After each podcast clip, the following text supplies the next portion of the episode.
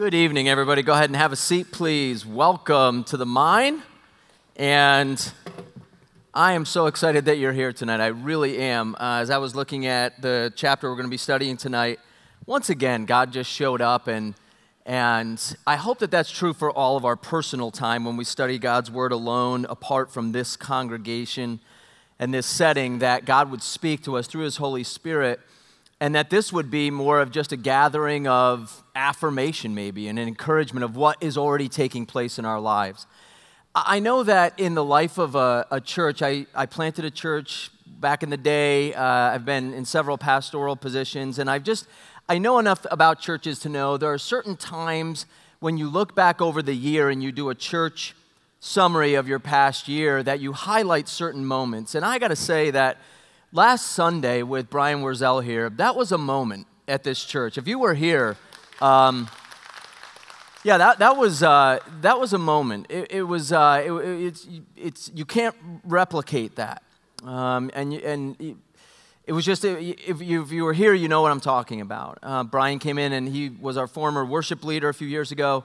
Came in and talked about worship, but did a very interactive, participatory type message. And so we, we worshiped as we learned and just a fascinating Sunday. And, and as I was sitting here in that service on Sunday, worshiping God, I looked up and, and the stage was packed with people.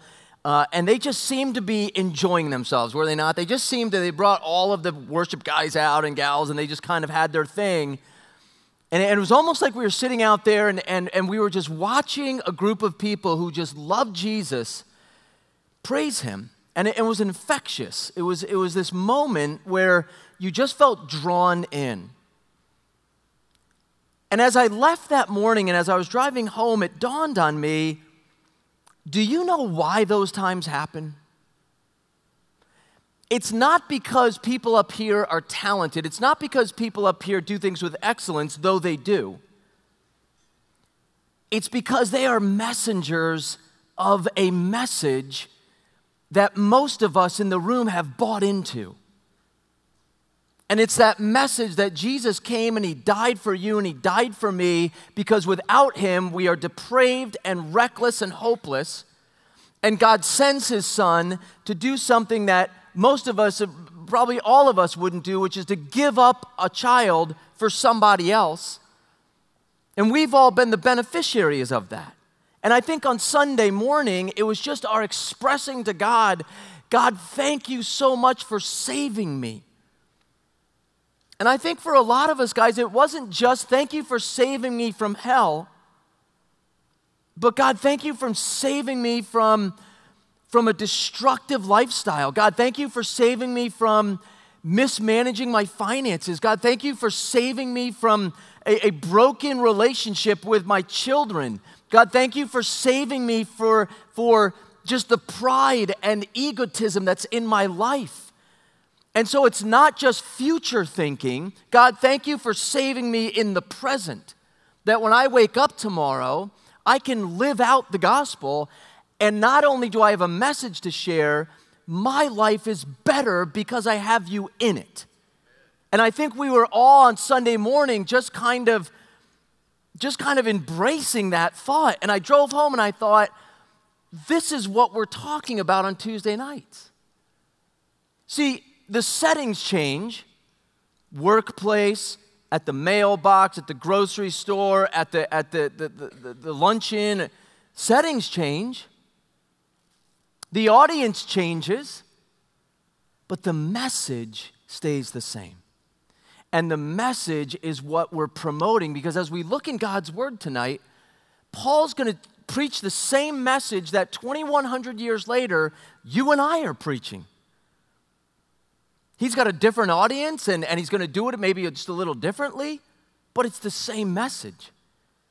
And I just wonder, you know, two things. One, if you miss Sunday, I got to come close to you tonight and say, why?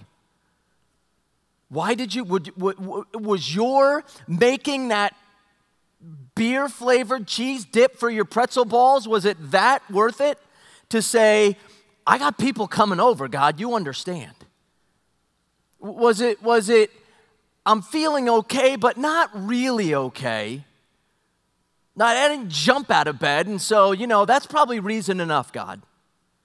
Was it because, hey, they've got like 28 services over there, I'll hit one of them, and as the morning kind of drew on, you realize I'm running out of time, and now it's pregame, and I mean, and, and, guys, I'm living it as well as you are. They say that the average Christian, the, the average, like, motivated Christian is at church twice a month. So if you're more than twice a month, you are, you're in thin air up here. I just wonder, though, from when I, when I drove off campus last Sunday night, I thought, or Sunday morning, I thought, oh my gosh, God, thank you so much for, for whatever motivated me to come to church this morning. Thank you for that experience. Because, because they were up here just saying, God, you are worth praising for what you did. And when I go all the way back to Paul standing in front of whatever group he's standing in front of over the next several chapters here, he carries that same attitude. Different audience, God's using him in different ways that he might use you. But I hope we bring the message with the kind of emphasis that says to someone, I, I experienced this thing last Sunday morning that, that again, if, unless you're in the family, it just, it might even look weird outside the family. But it's so powerful. I want you to be a part of that. So I'll, I'll do whatever it takes, is basically the way I want to approach tonight. Will, will you do whatever it takes Wherever God wants to move you or do something in you, will you do that for the sake of somebody that has never experienced a last Sunday morning moment to do that for the first time? Are you willing to do that? Are you willing to accept change for the sake of somebody else experiencing what your heart felt like last Sunday morning, which was, I'm just bursting? My heart is so full of gratitude and joy right now, God, that I, I just I can't keep that to myself. That would be pride. That would be selfishness if I just left here and thought, that was so good for me. When, guys, we have city upon city upon city that's dying out there.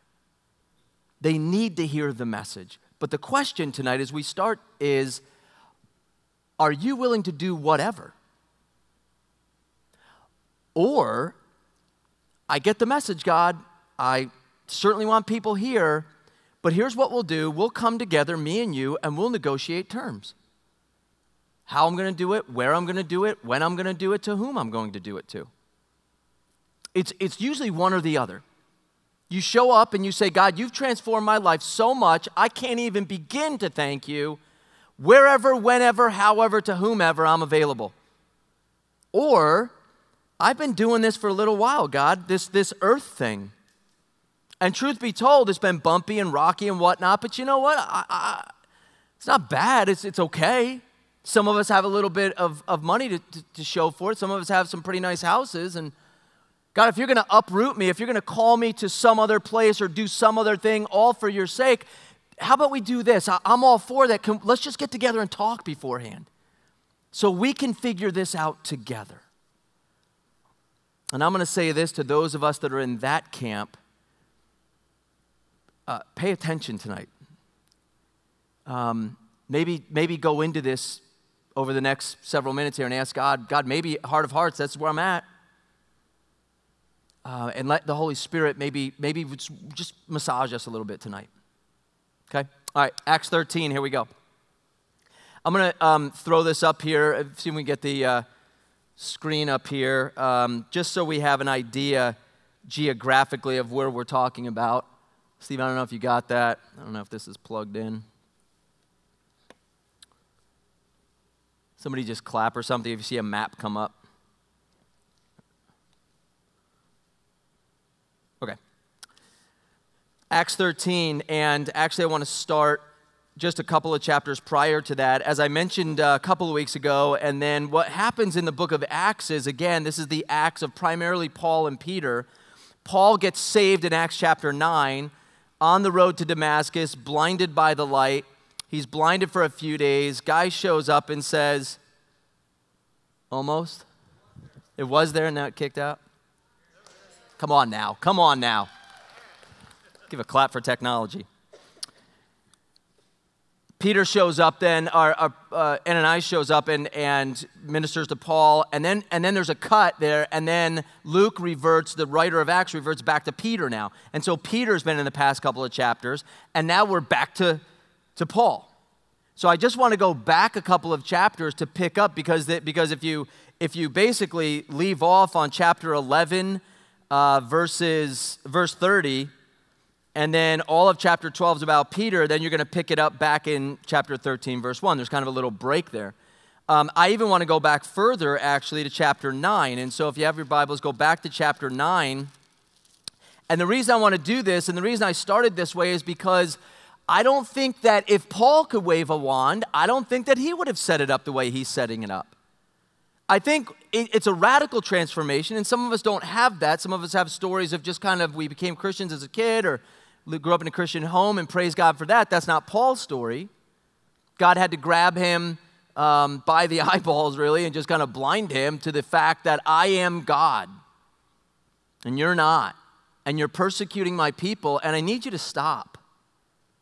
In fact, I need you to be my mouthpiece.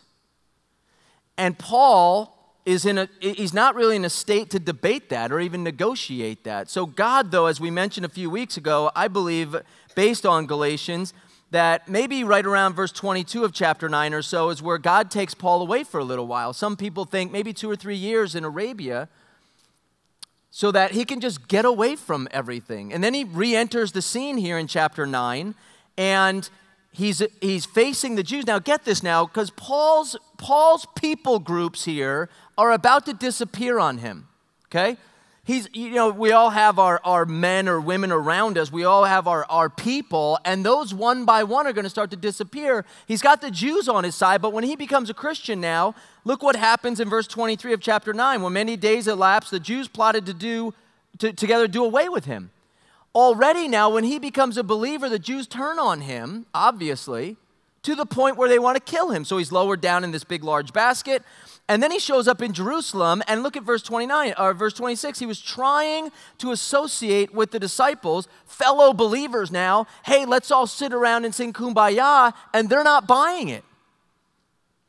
See, guys, you become a Christian, and you know the stink doesn't go away that easily, right? The, the, you know, he was he was he was agreeing to put them in prison, and even to the point of killing them. And that doesn't like that doesn't just go away just because he shows up with the Christian badge now and they're all like, "Oh, well, you know, forgive and forget and it's all good. You killed my aunt last week, you know, you murdered, you know, you you they they they you uh, you stoned Stephen and it's all good." No, they were afraid of him. Rightly so. Takes a little while when we have pasts for the people that are are in our new circle now, and once we tell them, "Hey, I got a past," For, for you got to ease into that. And so they rejected him at first. They were all afraid of him, not believing that he was a disciple. But Barnabas, verse 27, but Barnabas,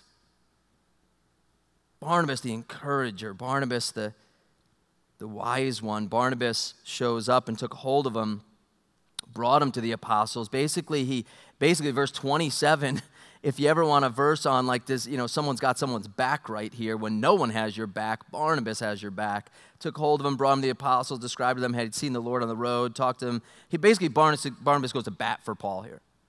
Barnabas goes to bat and says, No, legit, he's legit. I know it may take a little while here, but he's got what it takes here.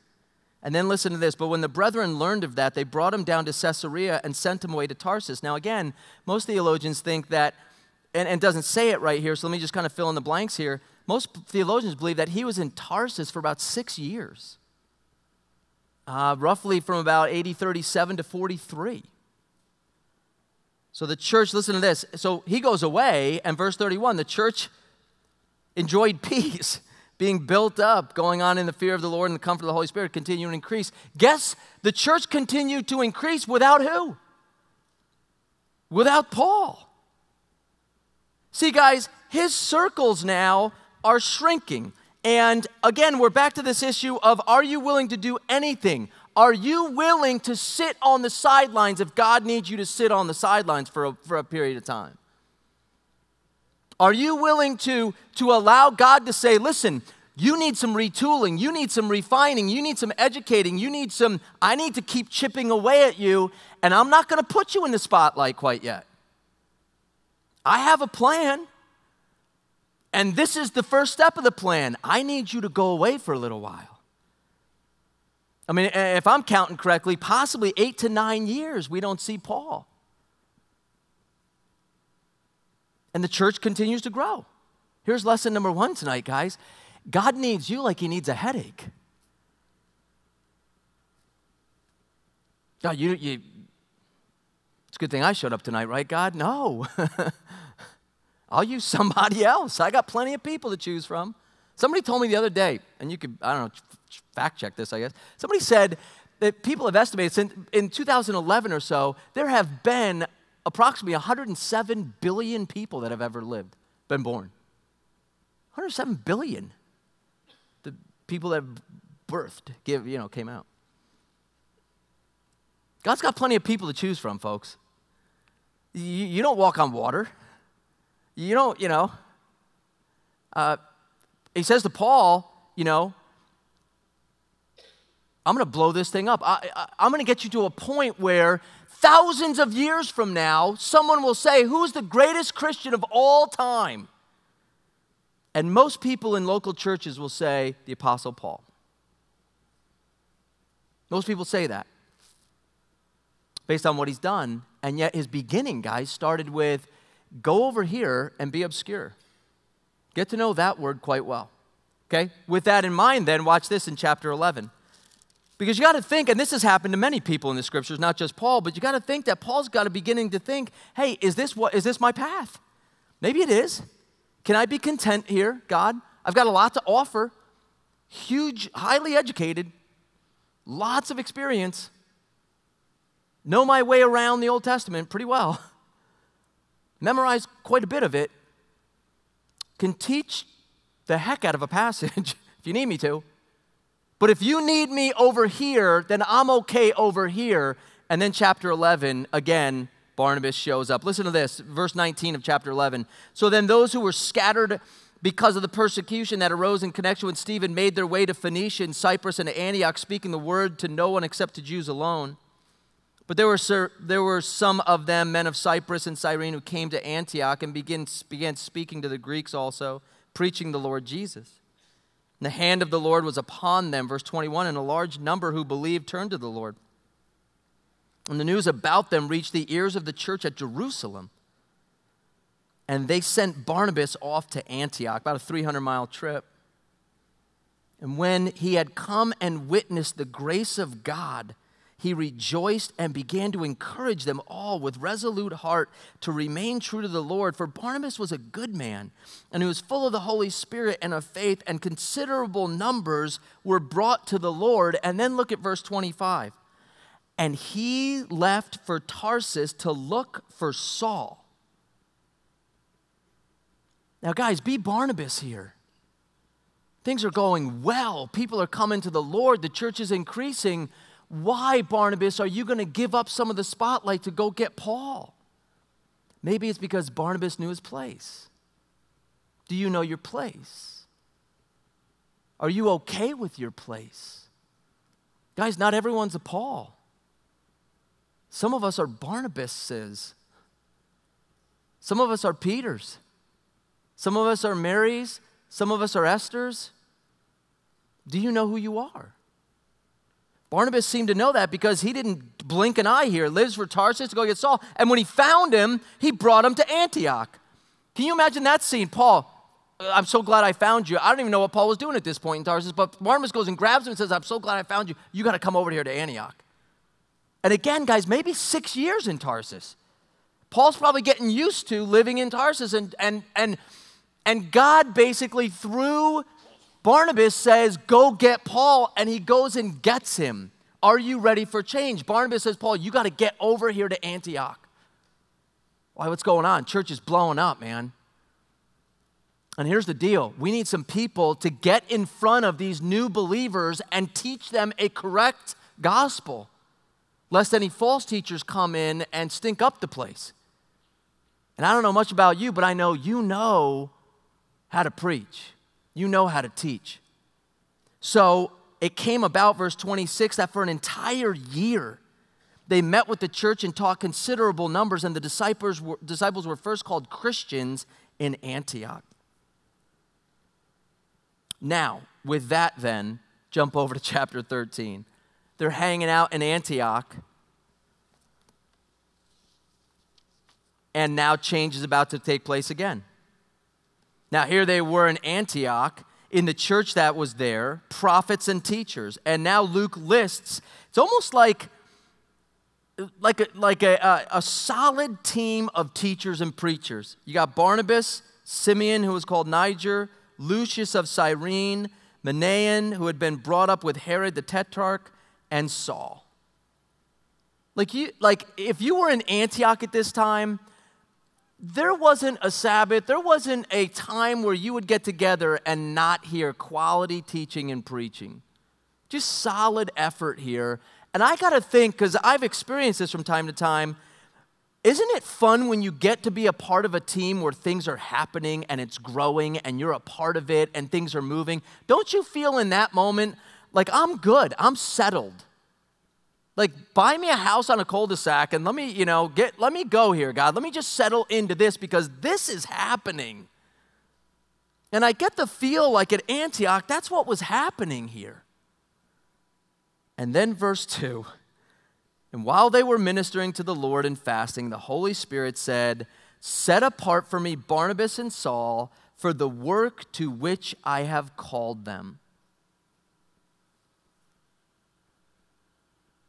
See, guys, sometimes I think that when we're in ministry, and that could be at your house, it could be at your workplace, and things are going well, I think sometimes we think, that's it. Like, cut me, cut the tether here, God. Let me land here. I'm good. And guys, maybe tonight some of us need to just rethink that and think, things are going well here, God, comma, and if you need me somewhere else, here I am maybe God would choose to do that. Man, you're doing so well over here. I need you over here to help these people. Learn what you're doing over here. And again, guys, I'm either going to say yes to that. I got no problem with that, God. It's going to be kind of weird and scary and an adventure, but I'm in. You got my back, God. Things are going pretty well here, God. And you know what? Truth be told, I'm pretty comfortable right now. So I'll take a pass. You got 107 billion people, or you know, currently 7 billion at least. Pick someone else.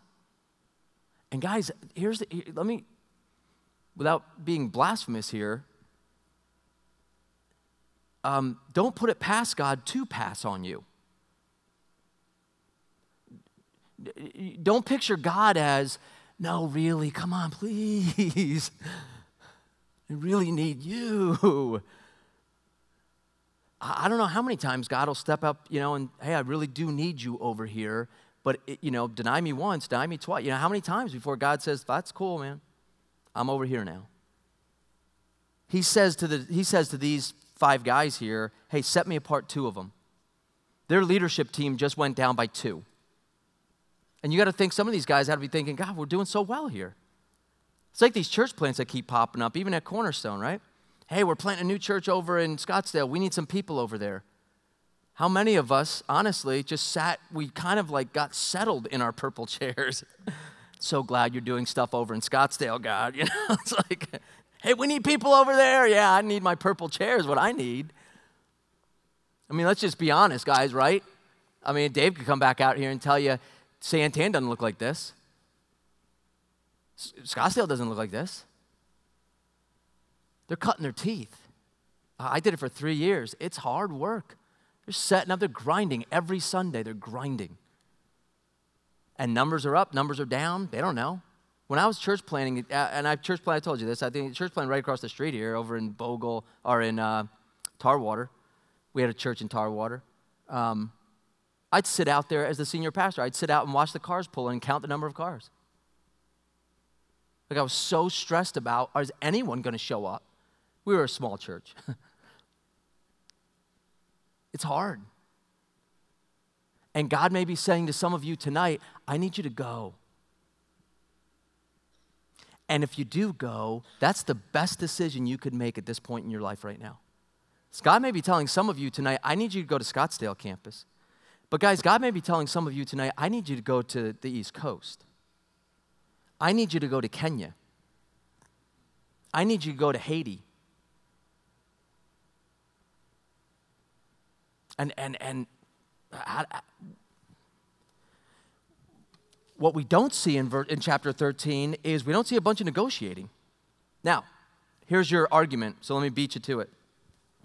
Hey, listen, Greg, if God shows up and he says audibly, Set me apart, Mike and Judy, and I need them to go to the East Coast, I'll go.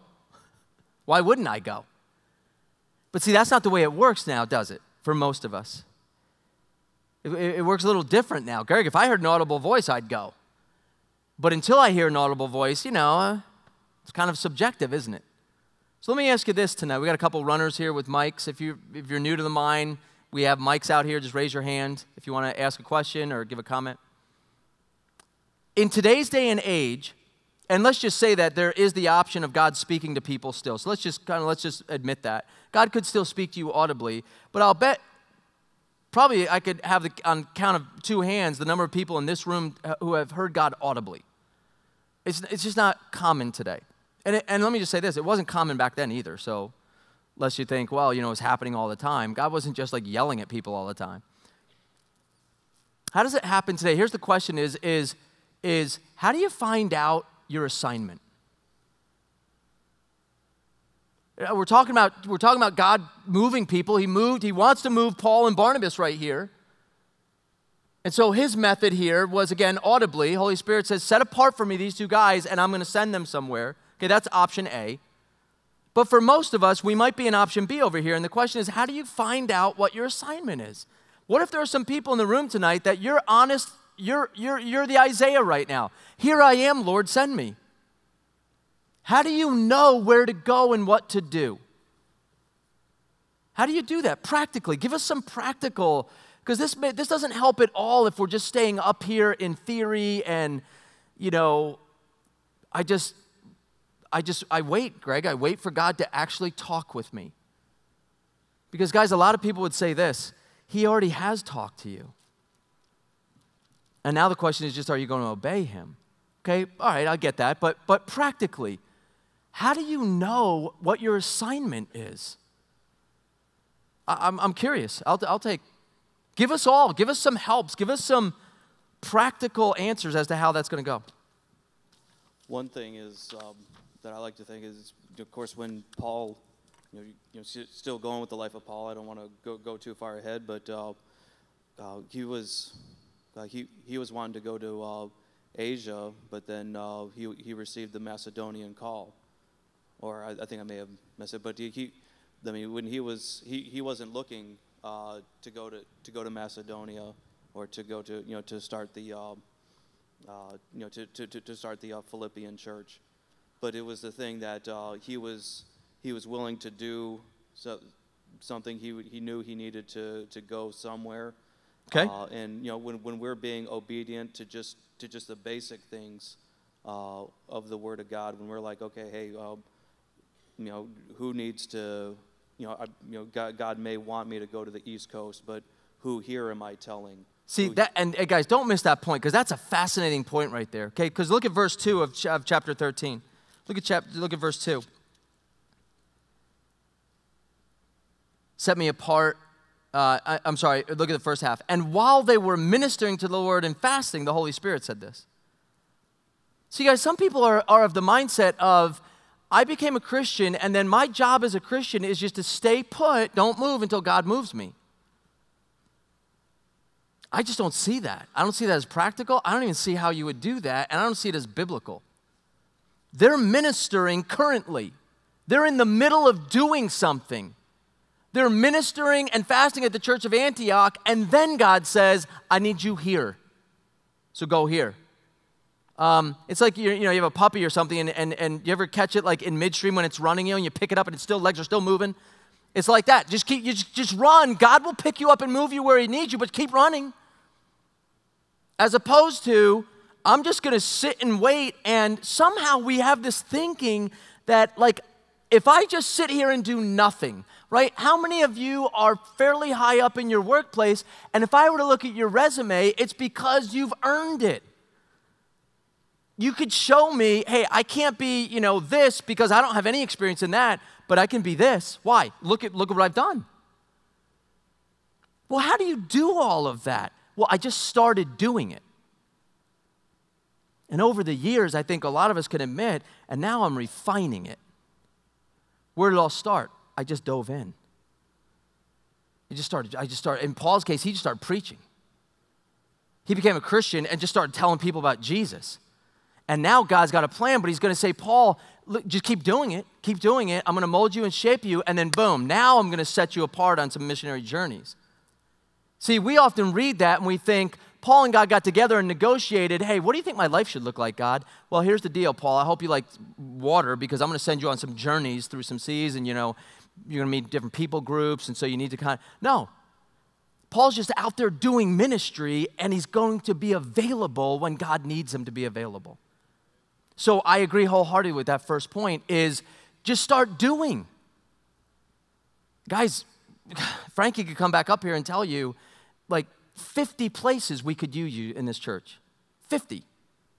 Probably off the top of his head. Just start doing. What's another what's another thing? So I'm to start doing, start ministering. What's another thing that we should be doing to find out what our assignment is? Not to be super hyper spiritual here, but what should you be doing? Praying. They were practicing the discipline of what? And when they and when they were ministering to the Lord and fasting. Maybe some of us could do that, practice that. God, I, I'd love to. I just feel like I'm in a, in a, in a zone here, God. I feel like I'm just, you know, I, you know, so I'm just, I'm going to jump in. I'm going to start serving somewhere, maybe here at the mine, maybe somewhere else, and, and I'm going to practice some spiritual disciplines. I'm going to be praying to you, God. I'm going to be fasting, I'm be worshiping, I'm going to be coming to church, I'm going to be tithing. See, guys, don't you think that God uses people who are active for Him? Like, do you think that God really looks at someone who's faithfully active in his work and in his word, and, and he passes on that person to go over here to someone that's not doing it, that's sitting on their tush, waiting to be used by God. And here's the reason. There's one more thing, but, but let me get to this. Here's the reason.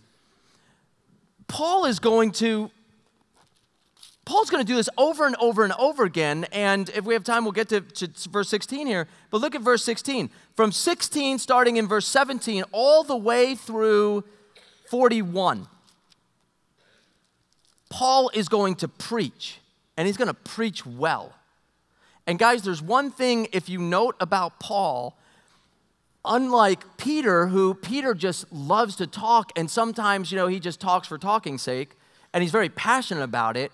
Paul is like a surgeon. Paul is like he he he can wordsmith and he can nuance and he can just he can just get you with his words kind of a guy. And we're about to see that in verse 16. But what starts that conversation is his availability. And what I love it, and here's the cool thing, guys. Here's, here's the cool thing about God God uses your experiences. You, you're a lawyer and you've spent years getting through the bar and getting a practice going and whatnot. Why would you think that God wouldn't use that? Now, again, He can do whatever He wants, but wouldn't it make some sense for God to say to your heart, hey, go use your practices and do some pro bono work for some people that need some help over here. Guess who can't do pro bono work? Me. I can watch 20 episodes of LA Order or whatever it is, Law and Order. I can't, I can't do that. I, I, I Greg, I, I busted it for eight years going through med school. I feel like God is just, you know, I got this practice going. I feel like God's just, you know, Guess who can't go overseas and, and give shots to kids? Me. See, Paul grew up in this Pharisaical, I'm going to learn the Old Testament, and guess what God's going to do now with his experience? Things that you and I probably could never do. See, guys, don't discount your, your secular experiences, if you will, because God will grab a hold of them if you're av- available for change, and He's going to use them in some unbelievable ways that the rest of us just can't do. I'm an educator, and and you know, so I, you know, God, what do you want to do with me? I don't know. Maybe God could use you in in the inner city. Maybe God could use you overseas to teach. But those credentials don't go away just because you become a Christian. So, so start thinking that way. I'm a plumber, God. I, I, can, I can plumb the heck out of a building. I can fit any pipes together you want. I can put a square pipe in a round hole, or vice versa. I can do it, God. Great. Now are you available? Because somewhere somebody needs to hear the message of God, but maybe the message of God is going to come through you being in their company or their house or overseas doing plumbing. I'm, I'm, a, I'm an athlete, God. Guys, there are, there are ad nauseum, there are ministries for athletes who want to share the gospel with people. And the way you get in is by holding a tournament, by holding a, a you know, whatever your sport is. Now I'm playing with athletes that get it. And now I'm going to share the gospel. This Paul's, Paul's sport, if you will, was education. So you don't think that God's going to put him in front of some very smart people? Why? Because I couldn't do it. That's how God, that's how God loves to move us around. But what, what, what happens is, I think sometimes we get, God, I've got this practice and I can't leave the practice. I've built this thing up, God. God, I've got tenure here. I can't leave my job. I've built this thing up.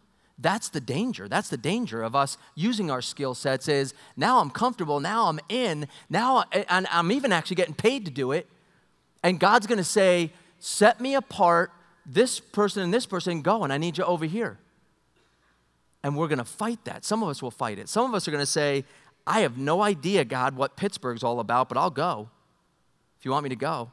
Uh, and, and let's just, again, I have no idea what Queen, Queen Creek's all about, God, but if you want me at the Santan campus, I'll go.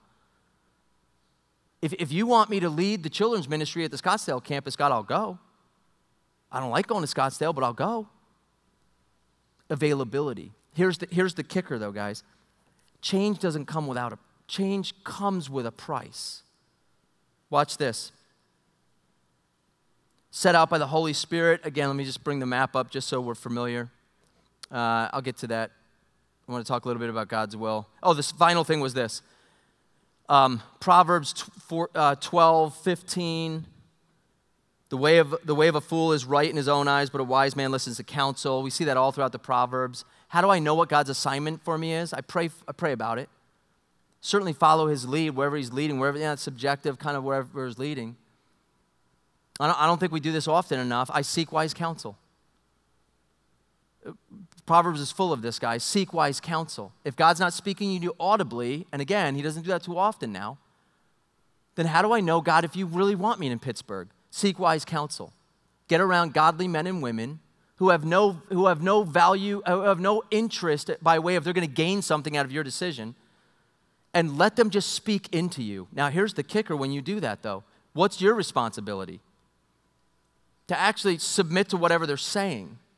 See, it doesn't make any sense if you say, Hey, Earl, hey, Mike, I'm going to sit down. I need some wise counsel. I think that God's kind of calling me to Pittsburgh. And you say, Well, why is he doing that, Greg? What do you think? You know, and I, well, here's the situation, here's the scenario, and here's the financial obligations, and here's what my family thinks. And, and then they say, You know what? Based on what we've heard here, again, we're not prophets or anything, but based on what we've heard, um, we, yeah, we think you should go. Okay, thanks. And I don't, I don't go.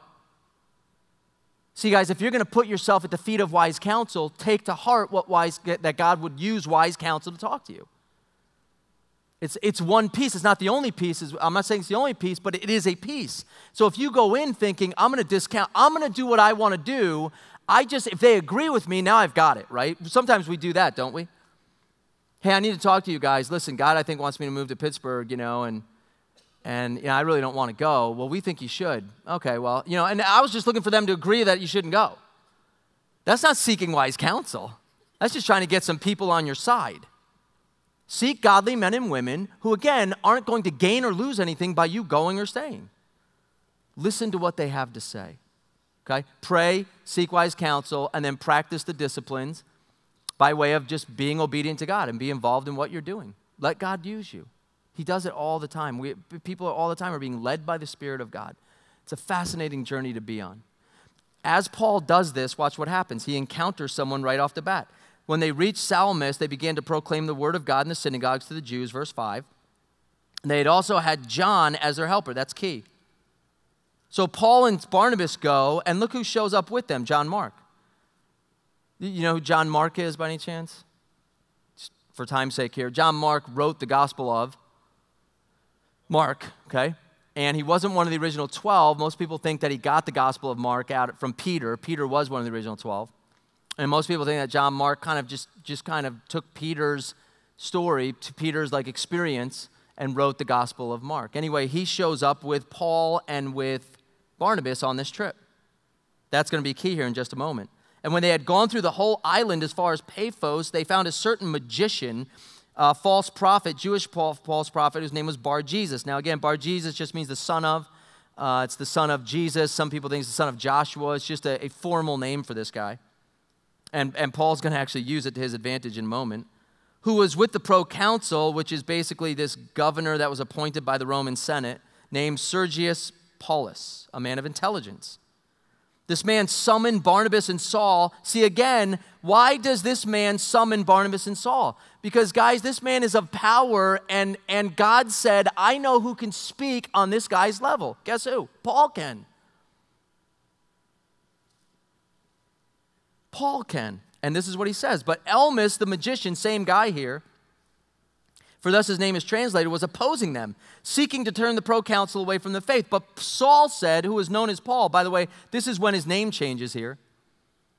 I believe this is accurate. The last time he's called Saul is right here. Probably because now his ministry is to the Gentiles, and this was his Roman name, Paul, and so God wants to now refer to him as Paul filled with the Holy Spirit, fixed his gaze upon this magician and said this You are full, you who are full of deceit and fraud, you son of the devil. See the play on words there? See, this is how smart Paul is. This guy's name is Bar Jesus, son of Jesus. And Paul says, No, no, no, no, no. You false prophet. You're actually the son of the devil. And I could just see him kind of elbowing Barnabas right there. Like, did you catch that one? Like, pretty, uh, did you get that? Because I think it's brilliant just accuses the guy, but he uses his own name to do it. Uh, that's, way to go, Paul. You enemy of all, unright, of all unrighteous, will you not cease to make crooked the straight ways of the Lord? And now, behold, the hand of the Lord is upon you, and you will be blind, and you will not see the sun for a time. It's again, you see Paul like elbowing Barnabas. I've been there. I've done this, man. This guy is gonna hate this. Watch this. You're gonna be blind here. Boop. Sure enough, and immediately a mist and a darkness fell. I love that. God added like effects. Immediately a mist and a darkness fell on him, like always, like the fog up here on Sunday mornings. And he blinded him. And he went about seeking those who would lead him by the hand. It's like, Bar Jesus, what happened to you? You don't want to know, man. This guy shows up, just called me out. I had you all fooled, called me out. Then he, then he tells me I'm going to be blind for a season here, several days, and, and here I am. I can't, I can't see anything. It's misty in here, too. Like, it's just he's just hating it. Then the proconsul, this guy Sergius Paulus, believed when he saw what had happened, being amazed. Now, listen to this. Now, watch this, guys. What was he amazed at? Wasn't amazed at the miracle. Note that. I'm not going to be impressed by your skill set, by your awesome vertical leap if you're an athlete, by your awesome plumbing abilities, by your, how well you can teach a lesson.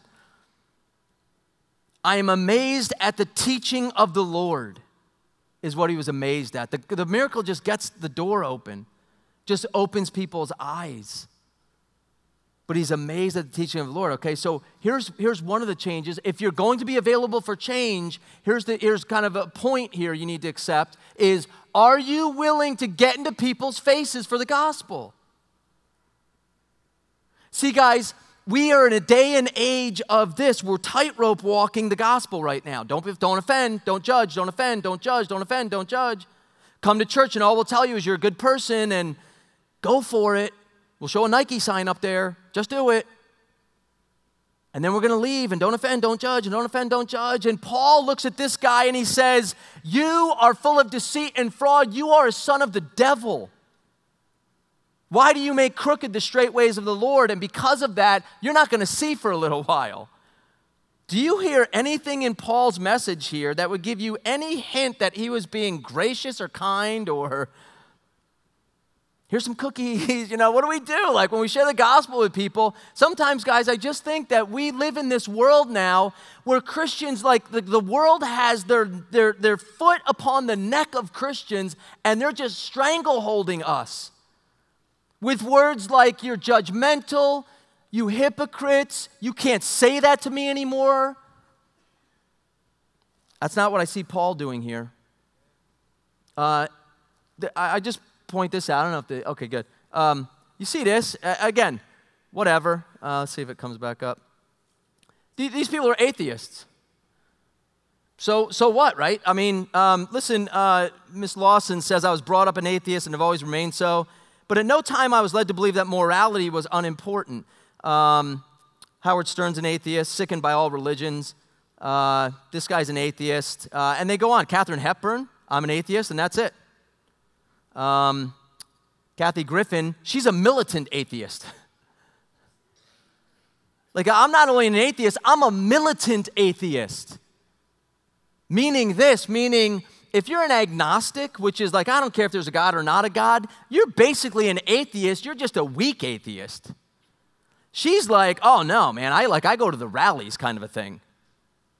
She's an atheist. She, she does not like when people talk about the Bible or Christians, Woody Allen. Uh, to you, I'm an atheist. To God, I'm the loyal opposition. He thinks that's funny.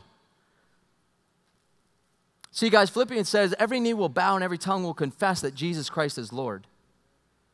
Um, that's going to be an interesting conversation between Woody and God. Antonio Banderas, he's an agnostic. Uh, Guy Pearce, he's an atheist. Bjork, she's an atheist. Um, Amber Heard. Again, all these people, they have come out and basically said, Jack Black, he said, I'm kind of an atheist. I, what, I don't even know what that means. Um, Nicholson, he doesn't believe in God, but he can still work up an envy for someone who has faith. So he appreciates, you know, if you have faith, but he doesn't want you pushing it. Now, listen to that. This is Lance Armstrong, by the way, uh, all right, anyway. Lance says this If there was indeed a God at the end of my days, I hope he didn't say, But you were never a Christian. So you're going the other way from heaven. If so, I was going to reply, You know what? You're right. That's fine. Guys, Lance has lived his life, we can all admit, I think, the past 10, 15 years, he's like the epitome of pride, right? He's the, he's the poster child of pride. He just got into a car accident, what, December? Like wrecked his car, blamed his girlfriend. She took the fall for him. He, he, just, he just doesn't get it, even to the point where he says, Listen, if you're, if you're telling me that the, I have to go to hell because I wasn't a Christian, then I'm, I'm fine with that. Fine. He would, he's saying, I will look the God of all creation in the face and say, That's fine. And guys, it doesn't work like that. But maybe the last thing Lance Armstrong needs is for someone to say, hey, here's some cookies. Really hope, you know, just you're a good person and, you know, you just need to do a little better because Jesus loves you no matter what, Lance. And maybe he needs some people, some men and women, to step into this guy's life and say, you need to, you, you are in sin right now, my friend. And you need to repent right now. Because there is a God who's going to judge you one day, and it's not looking good for you at all. Now, again, that's not all of us. Some of us are the Barnabases. And that's cool. But, guys, some of you are Pauls. Are, have you accepted that role? He says, then, listen to this, and I want to get to this because this is the, the final point here and make tonight, and, and that is this is, is and, and kind of cliche here, but change is change meaning this. Now, Paul and his companions set out to sea from Paphos to Perga in Pamphylia. And look at verse 13. Paul and his companions put out to sea from Paphos and came to Perga in Pamphylia, and John left them and returned to Jerusalem. See, guys, change is rocky. Change says, I can't figure it all out. Change says, I'm available, God, but it may not go the way I want it to. John, Mark, Paul, and Barnabas set off as this happy little band of believers going to share the gospel with the world. We're going to kill the world for Jesus and just share the gospel. And after a short mini tour here, John says, John Mark says, I'm out. You're with Barnabas and Paul. Like, guys, honestly, it doesn't get too much better than that. And John Mark says, I'm gone. And there have been a lot of speculation about why that is, but look at this. Just go over to, uh, chapter 15 real quick. Chapter 15, because lest you think it was amicable, like, you know, I'm loving what I'm doing here, guys, right? But I think God is just calling me back to Jerusalem. I love when those things happen. Rather than be honest with each other, we use that, right? I think I just think God's just calling me somewhere else. Why don't you just be honest? Hey, listen, we're having a change of leadership right here. Paul is now taking center stage. Barnabas, you were the center. Paul's now taking the center, and I don't like the way he's doing it. Could have been a reason. Hey, guys, I didn't think it would be this rough out here. I'm homesick. I miss my mom. I'm out. Could have been his reason. Hey, guys, I listen, uh, this whole ministering to the Gentile thing now, and it seems like that's going to be the trend moving forward here. And I don't know how long this journey is going to last. It ain't for me. I'm out. But sometimes, guys, again, rather than offend or hurt, we say things like, man, what you guys are doing is awesome. Like, God be with you, right? God bless. I just think God's calling me over here again. when we're, we just, we're just beating around the bush here. Guys, the minute we can be honest with each other as Christians, man, we're, that's, a health, that's a healthy as long as we do it right. As long as we don't do it in a way that's going to be of malice and gossip and, and full of deceit. But if we can do conflict right, then, guys, we will step off of the sidelines and say, God, I can anticipate conflict. If you change me, if you move me, if you send me somewhere else, I can anticipate it's going to be conflictual. Somebody's not going to like it. And as long as I can handle that right with a brother or sister in Christ, we deal with the conflict right, then I'm okay with that. I'll go. It's the idea that, you know what, God, you send me over here and I, I, there's not going to be any change. Like everything's, everyone's going to love what I'm doing. Jesus said to anticipate suffering. And here we have it. Look at chapter uh, 15, verse uh, 36. After some days, Paul said to Barnabas, Hey, let's return and visit the brethren in every city in which we proclaim the word of the Lord and see how they are. I love that. Hey, let's go back to every city we just visited and do a checkup. Like Paul's just like, he's all over the change factor. And again, you know, maybe not married, doesn't have a family. I mean, I, you know, whatever. Uh, you can you can size this up however you want. Well, good for him. That's not me. I just love his passion. Hey, Barnabas, let's go back. Let's do kind of a let's go back and just see how things are going, man. Every city. And Barnabas was desirous of taking John called Mark along with him. Barnabas is like, dude, that is, let's do it. I'm, let me go get John Mark. But Paul kept insisting that they should not take him along who had deserted them in Pamphylia and had not gone with them to the work.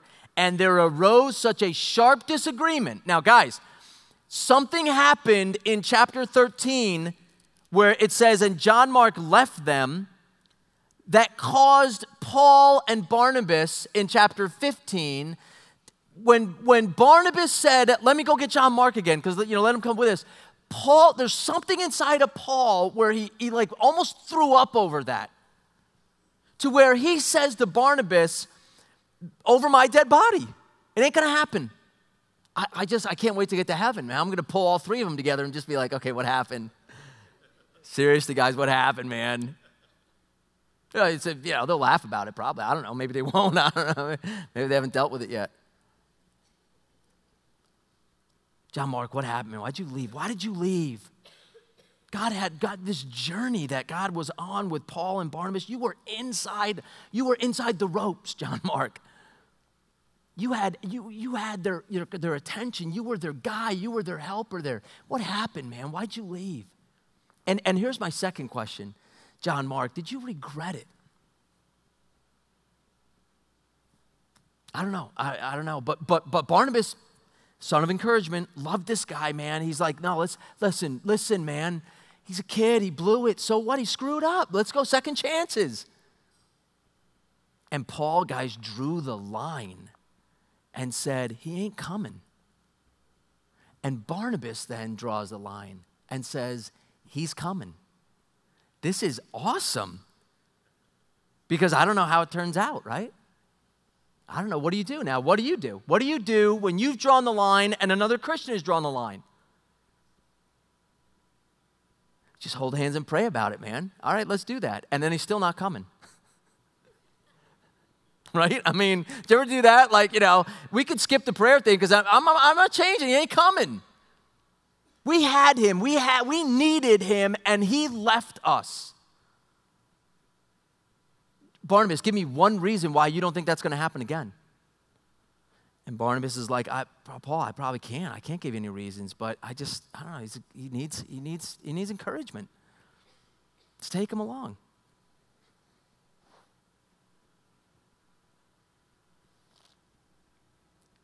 That they separated from one another and Barnabas took Mark with him and sailed to Cyprus, and Paul chose Silas and departed, being committed by the brethren by the grace of the Lord. Um, that's tough. Breaks my heart that they couldn't reconcile. Here's, here's how good God is, right? God says, okay, um, I will make good out of bad. Now I've got two missionary journeys going on. You guys get into a fight with each other? Fine, I'll use you over here and use over here. I, I don't think it was ideal.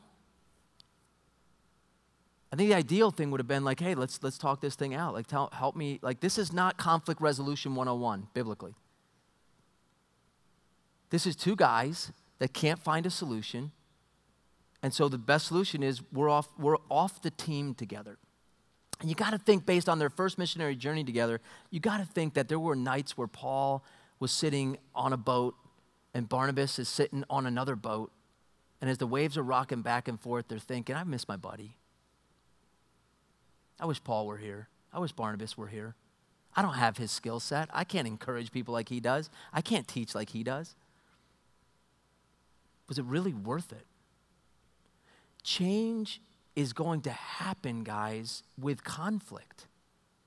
And my question as we wrap up tonight is Are you available for change like Paul was? And I want to get to his message to this group next week. Eh, but am I available for change? And if I am available, am I going to go for it with the idea that conflict's going to come? And when it comes, I'm not going to bow out. Because, guys, the slightest amount of conflict says basically our message to God is I've got terms on how I'll go. And when the conflict comes, God, I'm bailing. And God's saying, well, okay, I get it, I guess, but, but name me a situation where I can put you in where there's not going to be conflict. That, that's weak sauce. Man, I want to use you in some great ways, but there are some mountains you got to climb. And then when you get to the top, you're going to look back and you're going to see why I brought you through all that and you'll glorify me and, and, and, and you'll come like you did on sunday morning and you'll praise me in ways that are just full of honesty and, and purity because you were available and i took you up on your availability. I wonder if, if that's us tonight. I think it is. I hope it is. Um, maybe you need to go home and talk to your spouse tonight. Are we, are we available honey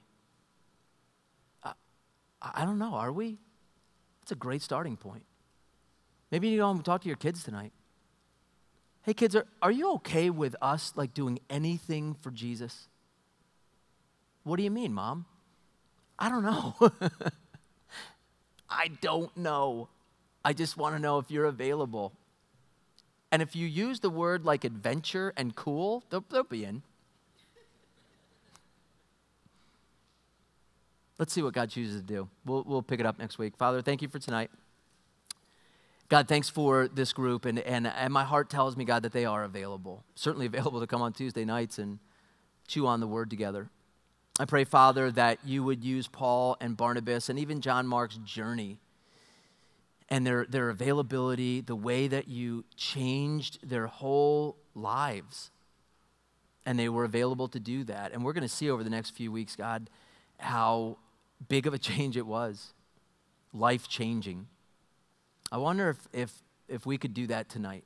I wonder if we could go back in our cars, back to work, back to our homes, and just look around and see how, um, how finite these things are in comparison, maybe, God, to, to uh, an adventure that would bring countless souls to you.